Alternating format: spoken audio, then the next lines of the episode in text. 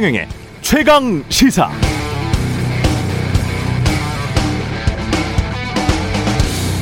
네, 적통이란 정실에서 난 자식의 계통을 뜻합니다. 그러니까 난 적통이다 이렇게 말하면 넌 적통이 아니다, 넌 반개다 라는 의미가 담겨있죠. 본인이 적통이고 남이 반개라면 본인은 높고 남은 낮다라는 그런 의미겠죠. 그래서 적통은 존엄해 보이고 상대적으로 적통에서 배제된 적통 말고 기타의 세력 반개는 하찮아 보입니다. 그러나 인간이 누군가는 존엄하고 누군가는 하찮을 수는 없는 존재죠. 인간은 다 존엄합니다. 그렇게 민주주의는 인간 각자의 존엄성을 인정하며 각자의 재산, 성별, 학력 수준에 상관없이 1인 1표를 행사하게 합니다. 제가 좋아하는 영화, 뮤지컬 영화인데요, 위대한 쇼맨이라는 영화가 있습니다. 여기에 이게 나야, This is me 라는 노래가 나오는데요, 얼굴에 수염이 덥수룩하게 난, 그래서 겉보기에는 남성으로도 여성으로도 보일 수 있는, 그래서 외부 사람들과 마주하기를 꺼려하는, 그러나 소름 끼치도록 파워풀한 성량을 자랑하는 한 인간이 어둠 속으로부터 세상 밖 무대로 나와 외치는 이 노래 이게 나야에는 무엇보다 스스로를 인정하는 용기가 있고요, 더 이상 주눅들지 않고 당당하게 이 사회에 나의 다름, 나의 존엄성을 인정하라는 절규가 동시에 녹아들어 있죠. 다름에 대한 인정은 포용입니다. 포용이라는 가치는 민주주의를 지탱하는 소중한 근간 중 하나죠.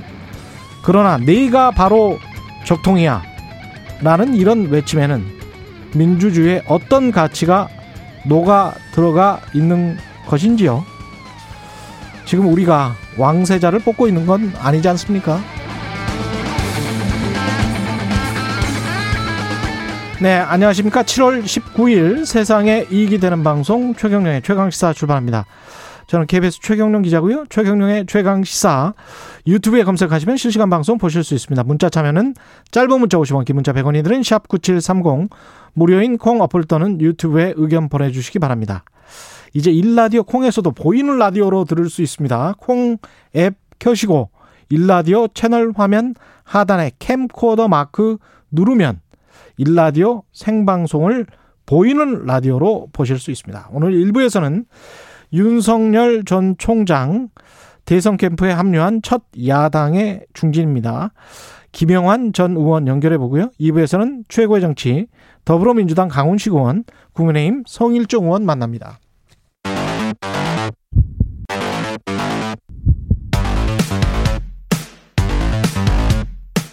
오늘 아침 가장 뜨거운 뉴스 언박싱.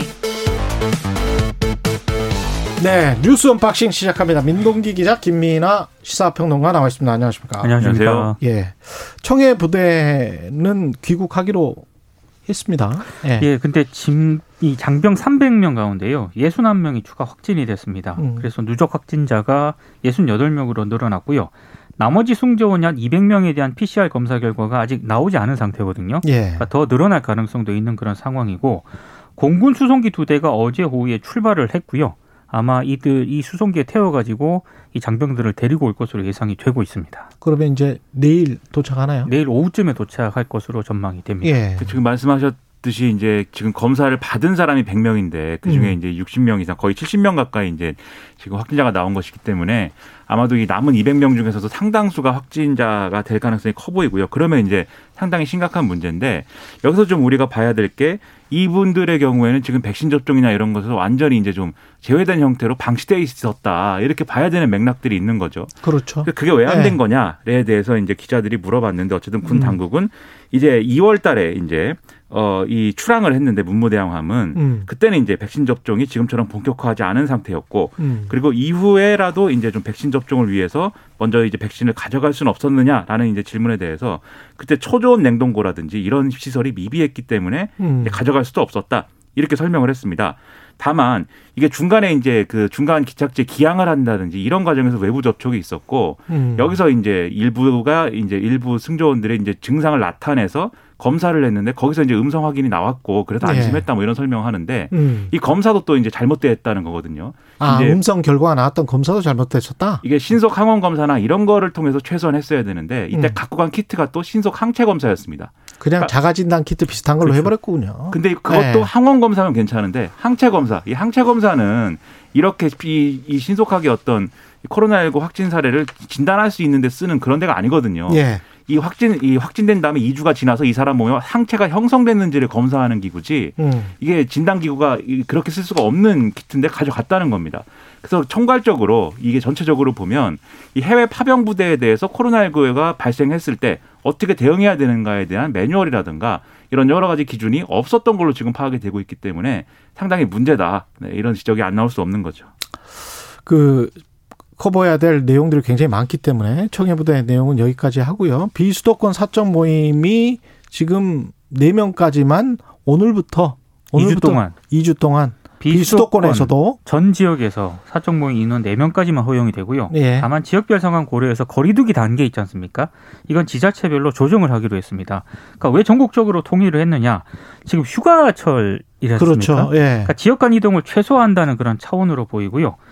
지역별로 사적 모임 제한 인원 차이가 나기 때문에 수도권에 있는 분들이 아무래도 비수도권으로 이동을 해서 유행 확산이 좀 우려했기 때문에 이걸 차단하겠다는 그런 조처로 보이고요. 어제 0시 기준으로 코로나19 신규 확진자가 1,454명이고요. 그리고 어제 0시부터 오후 9시까지 신규 확진자가 또 1,192명으로 집계가 됐거든요. 이 확산세가 좀 잦아들지 않고 있는 게 좀 문제인 것 같습니다. 그렇습니다. 예, 델타 변이 바이러스는 뭐 전 세계적으로 영국 5만 명 뭐 이렇게 다시 또 확진자 나오고 있더라고요. 이게 뭐 돌파 감염도 아주 쉽게 되나 봐요. 그렇죠. 돌파 감염이라는 게 이제 백신을 뭘 맞았느냐에 따라서도 뭐 정도가 다르긴 하지만 예. 일반적으로 좀 나타나는 현상에 가까워지는 것 같고 그래서 변이 바이러스에 대한 이런 것들이 좀 여러모로 경각심이 높아지고 있는데 그래서 이제 우리가 취할 수 있는 거의 유일한 지금 사실은 방책이 백신 접종이 이제 완벽하게 되지 않은 상황에서는 거리두기를 강화하는 것밖에 없고 여기서 핵심이 말씀하신 것처럼 수도권과 비수도권의 거리두기 여러 가지 조치에 격차가 있기 때문에 풍선 효과가 발생하는 걸 막는 게 굉장히 지금은 중요한 그런 시점이거든요. 그렇기 때문에 거리두기와 관련돼서 이렇게 5인 이상 모임 금지를 전반적으로 기준을 이제 강화한 것인데 다만 이게 확진자 수를 근본적으로 이제 많이 줄일 수 있을 거냐 그건 이제 아닌 거죠. 급격하게 확산이 되는 지금 말씀하신 변이 바이러스라든가 예. 이런 영향을 최소화하는 데 방점을 둔 것이기 때문에 우리가 스스로 사실은 이제 휴가나 이런 것들에 대해서는 이제는 시원한 집에서 이제 휴가를 즐길 필요가 있다. 네, 이런 상황입니다. 집은 댁은 시원하세요? 에어컨 있습니까? 저는 이번에 그래서 에어컨을 보완을 좀 했습니다. 네. 아, 보완을. 그렇습니다. 이래서 이쪽 산업들이 인테리어랄지 집기랄지 뭐 용품이랄지 집에서 쓰는 거 있지 않습니까? 네. 예, 가구랄지 이런 게 또 코로나19 때 또 성업이었잖아요. 그렇죠. 예. 참 알 수가 없어요. 이런 거 보면 어떤 식의 그 반작용이나 부작용이나 그러니까 다른 집 효과가 나타나는 건지. 집콕을 하다 보니까 예. 아무래도 인테리어 이런 쪽에 사람들 관심이 갈 수밖에 없는 그런 상황이죠. 예. 요즘에 게임기도 잘 팔린다고 합니다. 게임기도. 예. 민주노총 집회를 참여했던 사람들이 중에서 이제 3명이 확진이 됐습니다. 네, 예. 이 3명은 민주노총 전국 공공운수사회서비스노조 관계자들인 거고요. 3명 모두 지난 3일 집회에 참석을 했습니다. 예. 일단 질병관리청에서는 참석자 전원을 대상으로 진단검사를 받으라 이렇게 행정명령을 내렸는데요. 일단 노조의 얘기는 조금 다릅니다. 예. 왜냐하면 3일 집회였다는 거죠? 그렇습니다. 예. 같은 부서에서 근무하는 상근 활동가들이다. 점심 식사를 함께 했기 때문에 감염이 된 것으로 보인다는 게 노조 측의 주장인데요. 그러니까 집회에서는 감염된 게 아닌 것 같다. 그러니까 정부는 지금 마치 집회에서 이 감염이 된 것처럼 발표를 했는데 민주노총은 조금 사실 왜곡이다. 왜냐하면 3일 감염이 됐다면 잠복기가 2주 가까이 된다는 건데 이건 기존 조사 연구 결과를 뒤집는 것이다라고 이제 지금 주장 반박을 하고 있고요. 정부 쪽에서는 그래도 검사를 받으라 좀 이렇게 얘기를 하고 있는 상황입니다. 일단 민주노총은 전수검사에는 응한다는 방침입니다. 그래서 전체적으로 이제 집회 참가자들에 대해서는 검사를 하는데 다만 지금 반발하고 있는 포인트가 지금 민 기자님 말씀하신 것처럼 집회에서 이제 이렇게 뭐 이 집회가 어떤 코로나19 집단 감염 온상이 됐거나 예. 그런 상황은 아닌데 그렇게 오인할 수 있도록 발표하고 있는 거 아니냐 이렇게 주장을 한 건데 제가 봤을 때는 좀 과민 반응인 것 같아요. 왜냐하면 지금 방역 당국도 이 사례를 이제 분류할 때 집회 관련 감염자를 분류하지 않고 있고 다만 우려가 되는 것은 이 잠복기에 들어가는 이제 감염 사례이고 예. 이게 N차 감염일 가능성도 있는 거 아닙니까? 그렇기 그렇죠. 때문에 예. 역학조사를 해봐서 이 집회와 관련된 감염인지는 확인해야 되는 것이고 그 확인하기 전까지는 그 어떤 가능성도 사실은 배제할 수 없는 게 방역당국의 입장일 수밖에 없는 거죠. 예. 그래서 최대한 어떤 방역당국의 조치나 이런 것들에서는 협조하는 모습을 보이는 것이 이제 우선돼야 될 것 같고 여러 가지 뭐 지금 민주노총 집회를 대상으로 한 여러 가지 정치적 논란 이런 것들이 막 불거지고 있거든요. 이런 논란들은 좀 자제하는 게 맞지 않을까 이런 생각입니다. 맞습니다. 그런 식으로 따지면은 정광훈 담임 목사가 있는 그 사랑제일교회 관련해 가지고 난리 났었잖아요. 네. 네. 관련해서 우리가 그런 이야기를 할 필요도 없는 거죠. 그렇죠. 그런데 또 그 사례와 이 사례는 좀 다른 부분도 있습니다. 왜냐하면 이 정강훈 목사 그 교회 사례는 처음부터 확진이 된 사람들이 이 집회에 대거 참석한다고 해서 그걸 막고 그다음에 추가로 검사를 받으라고 했는데 그걸 다 무시하고 이제 집회를 강행한 사례이고 이제 민주노총 사례는 그런 건 아니니까 다르다라고 얘기를 하는데 지금도 대면 예배를 지금 한다면서요? 어제 해가지고요. 어제 했습니다. 네. 그래서 상당히 문제가 됐고, 근데 지금 정광훈 목사의 문제점은 지금 정부의 방역 지침을 사기라고 주장을 하고 있거든요. 사기다? 사기다. 그래서 본인들은 거리두기 3단계 수준의 주일 예배를 강행을 하겠다. 이런 입장을 밝히고 있는 그런 거리두기 상황입니다. 3단계 상황에 네. 자체적으로 판단을 그렇게 자체적으로 판단을 했다는 거고요. 그리고 예. 어제 뭐 이렇게 서울시라든가 성북구 관계자들이 이 행정지도 현장 자료 채증을 시도를 했는데 이걸 또 사랑제일교회 변호인단이 막아버렸습니다. 그래서 이걸 제대로 하지도 못한 그런 상황입니다. 그런데 이런 측면이 있습니다. 서울행정법원이 서울시가 지금 이제 집회 예배를 대면 예배를 완전히 금지한 거에 대해서 일부 기준을 완화해서 허용해야 된다고 지금 판결을 내린 게 있거든요. 예. 이 서울시내 7개 교회가 이제 제기한 이 취소 소송에 대해서. 근데 이것은 어쨌든 지금 있는 조치가 그렇다고 해서 무효가 되는 건 아니고 이게 이런 판결이 났기 때문에 방역당국이 그럼 참고해가지고 새로운 어떤 이 조치를 이제 만들겠다라고 얘기를 하고 있는 상황입니다. 그렇기 때문에 그게 나오기 전까지는 이 방역 조치에 따라줘야 되는 상황인 것인데 이 판결을 근거로 해서 이 결정을 근거로 해서 일부 이제 교회하고 그다음에 예를 들면은 황교안 전 대표라든지 이런 분들 지금 굉장히 강력하게 이 대면 예배 필요성 그리고 나는 대면 예배를 그냥 하겠다 이렇게 주장하는 국면으로 막 가고 있거든요. 그래서 이렇게 어떤 그런 차원에서 주장하는 것은 지금 상당히 문제가 있기 때문에 방역당국에 요구할 수 있지만 지침은 따라야 된다. 이걸 좀 명확히 해야 되겠습니다. 우리가 치명률을 계속 보면서 특히 어르신들 백신 접종 다 맞고 난 다음에 네. 그리고 이제 뭐 50대까지도 다 맞게 되는 그런 어떤 시점이 이제 8월 말일지 9월 초일지는 모르겠습니다만은 1차 접종이라도 다 하고 나면 이 문제에 관해서 확진자 수로 해야 될 건지 치명률로 해야 될 건지 싱가포르나 영국이 왜 저러고 있는 건지와 관련해서는 좀 더 치밀하게 좀 생각을 해봐야 될 것 같아요. 예, 이런 식으로 계속 헛바퀴 도는 논쟁만 계속 하기는 좀 힘들 거는 같습니다. 예. 일본의 소마 공사가 아주 이상한 부적절한 발언을 했습니다. 지난 16일 JTBC 기자들하고 오찬 자리에서 이제 부적절한 표현을 했고요. 우리 외교부가 주한 일본 대사를 초치해서 엄중히 항의를 했습니다. 그리고 가시적이고 응당한 조치를 신속히 취할 것을 요구했는데 이 조치가 뭘 얘기하냐면 소마공사의 본독 송환을 뜻하는 것으로 보인다고 오늘 언론들이 보도를 하고 있습니다. 그렇군요. 그런데 아직까지 일본 정부 쪽에서는 여기에 대한 명확한 입장은 없는 그런 상황이고요. 지금 문재인 대통령이 도쿄올림픽 때 일본을 가냐 마냐 이것 때문에 굉장히 여러 가지 지금 해석들이 나오고 있는데 원래 언론들의 보도를 보면은 오늘쯤에 문재인 대통령의 방일 여부가 결정이 될 것이다. 이런 관측이 나온다고 보도를 했거든요. 근데 조금 전에 일본 요미우리 신문이 보도한 내용을 보면은 23일에 문재인 대통령하고 스가 요시히데 일본 총리가 첫 대면 정상회담을 할 것이다. 이렇게 보도를 하고 있고요. 근데 뭘 얘기할 것인가가 중요한 거 아니겠습니까? 그렇죠. 위안부와 징용 피해자 문제를 둘러싼 문제 등을 협의할 것이다. 이런 보도 내용이 있습니다. 그리고 문제가 됐던 이 소마 공사 있지 않습니까? 예. 문재인 대통령 방일에 맞춰서 경질할 방침이다. 이런 내용이 보도가 되고 있기 때문에 조금 상황을 좀 봐야 될 것 같습니다. 그러니까 이 맥락이 소마 히로이사 총괄공사가 했다는 말이 예. 이게 뭐 부적절한 표현도 표현이지만 예. 우리 정부와 문재인 대통령의 대일 외교에 대한 여러 가지 노력을 상당히 폄하하는 맥락 속에서 나온 얘기였거든요. 그냥 혼자 하는 것이지 우리 정부는 거기에 응할 생각이 전혀 없다라는 취지의 얘기를 막 한 겁니다. 그래서 이게 결국 문재인 대통령의 방일에도 영향을 미치게 될 것이다. 여기 어떻게 대응하는지가 외교관이 그런 말을 하는 거는 참 희한. 그렇죠. 예. 네. 이상한 일이죠. 예. 그래서 그런 건데 지금 요미우리 보도는 이 소마 히로이사 공사를 어쨌든 조치를 취하고 그래서 그 소마 히로이사 공사가 한 얘기가 우리 정부 입장은 아니다라는 취지의 그런 대응을 지금 하는 걸로 보이고 만약에 이게 맞다면 뭐 문재인 대통령의 방일도 전격적으로 결정이 될 수 있는 그러한 단계가 아닌가 싶은데요. 그리고 요미우리가 어쨌든 보도한 것이기 때문에 또 우리가 좀 확인을 해줘야 되겠죠. 그렇죠. 네, 봐야 네. 될 것 같습니다.